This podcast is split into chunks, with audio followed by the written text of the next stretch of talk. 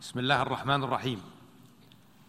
أصحاب المعالي والسعادة الحضور معالي رئيس الجمعية العامة للأمم المتحدة معالي, معالي الأمين العام للمتحدة الحضور الكرام السلام عليكم ورحمة الله وبركاته. أود في البداية أن أهنئ معالي السيد شابا كوروشي لانتخابه رئيسا للدورة السابعة والسبعين للجمعية العامة للأمم المتحدة متمنيا له النجاح في أداء مهامه. كما أتقدم بالشكر لمعالي السيد عبد الله شاهد لجهوده المبذولة خلال رئاسته للدورة السابقة. ولا يفوتني في هذا المجال أن أشيد بالعمل المميز الذي يقوم به معالي الأمين العام للأمم المتحدة لرفع كفاءة عمل المؤسسات الأمم المتحدة بما يحقق أهدافها ومقاصد ميثاقها. السيد الرئيس تؤكد المملكة العربية السعودية التزامها بميثاق الأمم المتحدة ودعمها المستمر لمبادئ الشرعية الدولية الهادفة للحفاظ على الأمن والسلم الدوليين والداعية إلى التعاون على أساس الاحترام المتبادل لسيادة الدول واستقلالها وحل الخلافات بالطرق السلمية وعدم اللجوء إلى القوة أو التهديد بها. إن مشاركة بلادي في تأسيس الأمم المتحدة والتوقيع على ميثاق سان فرانسيسكو جاءت اتساقا مع ما تمليه عليها تعاليم ديننا الإسلامي الحنيف وتقاليدنا العربية الأصيلة. الداعية للعدل والإحسان والتعاون والسلام والحوار. ومن هذا المنطلق تستمر المملكة بدعمها للعمل الدولي متعدد الأطراف في إطار مبادئ الأمم المتحدة في سبيل تعزيز التعاون الدولي لمواجهة التحديات التي تواجه عالمنا والمشاركة الفاعلة والمبادرة بكل ما يسهم لوصول لوصول العالم أكثر سلمية وعدالة ويحقق مستقبلا واعدا لشعوبنا وأجيالنا القادمة. إن المملكة العربية السعودية وانطلاقا من حرصها الدائم على تحقيق أهداف وغايات الأمم المتحدة في حفظ الأمن والسلم الدوليين لتجدد دعوتها إلى اصلاح مجلس الأمن ليكون أكثر عدالة في تمثيل واقعنا اليوم وأكثر فاعلية في مواكبة تحولات وتطورات المجتمع الدولي وأكثر كفاءة في معالجة تحدياته المشتركة. وفي ظل ما يشهده عالمنا اليوم من حروب وصراعات تؤكد المملكة العربية السعودية ضرورة العودة للصوت العقل والحكمة وتفعيل قنوات الحوار والتفاوض والحلول السلمية بما يوقف القتال ويحمي المدنيين ويوفر فرص السلام والأمن والنماء للجميع. وفي هذا المجال تؤكد المملكة على موقفها الداعم لكافة الجهود الدولية الرامية إلى إيجاد حل سياسي يؤدي إلى إنهاء الأزمة الروسية الأوكرانية ووقف العمليات العسكرية بما يحقق حماية الأرواح والممتلكات ويحفظ الأمن والاستقرار الإقليمي والدولي. إن عملية بناء السلام والتغلب على التحديات وتحقيق الأمن والاستقرار والازدهار والوصول إلى تنمية اقتصادية شاملة تحتم تضافر الجهود وتعميق الشراكات وتعزيز التبادل الثقافي والحضاري والاجتماعي. سيد الرئيس إن منطقة الشرق الأوسط في أمس الحاجة إلى تضافر الجهود في سبيل ترسيخ الأمن والاستقرار وتوفير مستقبل أفضل يلبي تطلعات الشعوب في التنمية والازدهار. وقد عكست قمة جدة للأمن والتنمية والتي شارك فيها قادة الولايات المتحدة الأمريكية وتسع دول وتسع دول عربية تأكيدنا المشترك على أهمية العمل الجماعي لبناء مستقبل أفضل للمنطقة ودولها وشعوبها. ودعمنا الكامل لجهود الأمم المتحدة في حل النزاعات سلميا وعزمنا المشترك على تعزيز الترابط والتكامل إقليميا ودوليا وأهمية تكثيف التعاون في إطار مبادئ ميثاق الأمم المتحدة التي تقوم على احترام سيادة الدول وعدم التدخل في شؤونها الداخلية واحترام استقلالها وسلامة أراضيها واحترام قيم المجتمعات وثقافاتها واعتبار تنوعها إضافة لإثراء التفاهم والتعايش المشترك. يتطلب أمن منطقة الشرق الأوسط واستقرارها الإسراع في إيجاد حل عادل وشامل للقضية الفلسطينية وفق قرارات الشرعية الدولية ومبادرة السلام العربية وإقامة دولة فلسطينية مستقلة على حدود عام 1967 وعاصمتها القدس الشرقية. وتدين المملكة جميع الإجراءات الأحادية التي تقوض حل الدولتين وتدعو لوقفها الفوري والكامل. وبالنسبة لليمن تجدد المملكة التزامها بدعم كافة الجهود الرامية لتثبيت الهدنة وتمكين مجلس القيادة الرئاسي من أداء أدواره وصولا إلى تحقيق السلام المستدام بين الأشقاء في اليمن على أساس المرجعية الثلاث ومنها قرار مجلس الأمن 22 16 كما تستمر المملكة في دورها القيادي كأكبر داعم لتلبية الحاجات الإنسانية والتنموية للأشقاء في اليمن.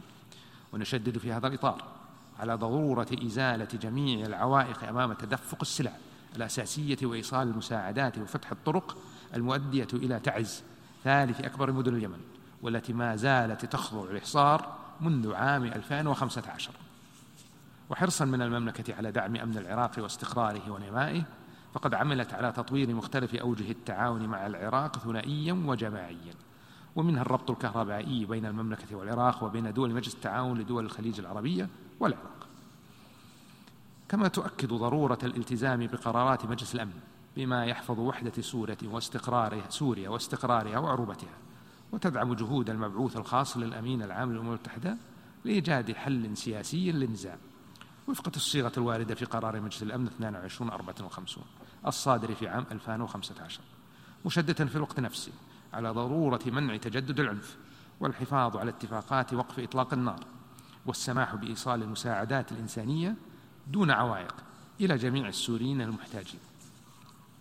كما تدعم المملكة سيادة لبنان وأمنه واستقراره وتؤكد أهمية تنفيذ إصلاحات سياسية واقتصادية هيكلية شاملة تضمن تغلب لبنان على أزمته السياسية والاقتصادية. ولا يكون نقطة انطلاق للإرهابيين أو تهريب المخدرات أو الأنشطة الإجرامية الأخرى التي تهدد أمن المنطقة واستقراره وأهمية بسط سيطرة الحكومة اللبنانية على جميع الأراضي اللبنانية بما في ذلك تنفيذ أحكام قرارات مجلس الأمن ذات الصلة واتفاق الطائف. تستمر المملكة في بذل كل جهد ممكن لتشجيع, الحوار بين الأطراف السودانية متمنية للسودان وشعبه الاستقرار والازدهار وتجدد المملكة دعمها للأمن المائي المصري والسوداني.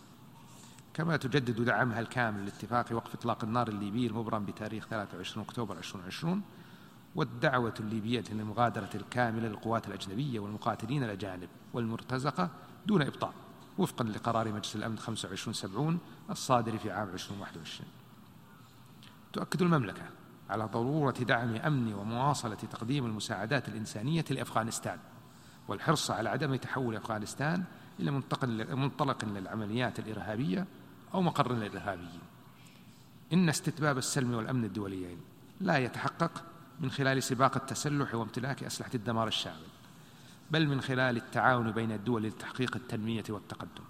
ومن هنا نحث المجتمع الدولي على تكثيف مضاعفة الجهود في سبيل منع انتشار أسلحة الدمار الشامل وضمان خلو منطقة الشرق الأوسط منها. كما ندعو إيران للوفاء عاجلا بالتزاماتها النووية. والتعاون الكامل مع وكالة مع الوكالة الدولية للطاقة الذرية واتخاذ خطوات جدية لبناء الثقة بينها وبين جيرانها والمجتمع الدولي. السيد الرئيس تواجه البشرية تحديات مشتركة تهدد فرص التعافي الاقتصادي بعد الجائحة ولعل أبرزها أمن وكفاية إمدادات الغذاء والطاقة ومرونة سلاسل الإمداد وتحديات البيئة والتغير المناخي. إن قدرتنا على تجاوز هذه التحديات مرهونة بتضافر جهودنا وتعميق تعاوننا وتعزيز مجالات الاستجابة العالمية الموحدة والمتوازنة والعادلة وإدراكا من المملكة العربية السعودية لأهمية التعاون مع تحديات التغير المناخي وضرورة معالجة آثاره السلبية فإنها تولي بالغ الاهتمام للمساهمة في تحقيق أهداف اتفاقية باريس للتغيير المناخي. وتدعم بفاعلية ومسؤولية. متطلبات الانتقال المتدرج والمسؤول. نحو نظم ومصادر طاقة متنوعة وأكثر استدامة. وتطلب تحقيق هذه الأهداف مشاركة الجميع في الحل أخذا في الاعتبار تفاوت الظروف الوطنية والإقليمية ومراعاة الأهداف الاقتصادية والاجتماعية الشاملة للتنمية المستدامة وتعزيز أمن الطاقة العالمي وتأمين وصول الطاقة للجميع. وترسيخا لدورها الريادي العالمي في مجال الاستدامة. أطلقت المملكة مبادرتي السعودية الخضراء والشرق الأوسط الأخضر دعما للجهود الوطنية والإقليمية في هذا الخصوص وأعلنت أهدافا طموحة لتنويع مصادر الطاقة ورفع كفاءة ورفع كفاءة إنتاجها واستهلاكها وطرحت مبادرات نوعية لحماية البيئة ولتعزيز التشجير المستدام وخفض الانبعاثات بمقدار 278 مليون طن سنويا.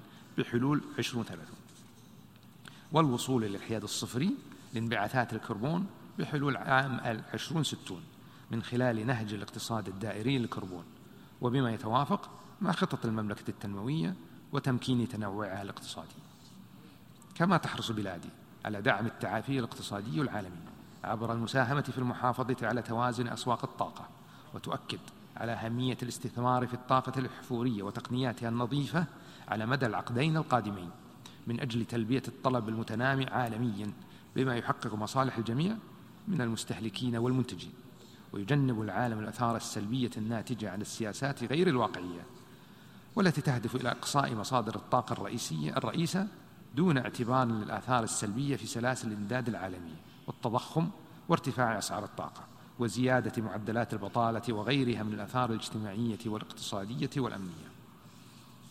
تعمل المملكة جنبا إلى جنب مع شركائها الدوليين لتخفيف وطأة الآثار السلبية للنزاعات المسلحة وانعكاساتها المؤلمة على الأمن الغذائي وتعطيلها لتحقيق أهداف التنمية المستدامة 2030 خاصة هدف القضاء على الجوع.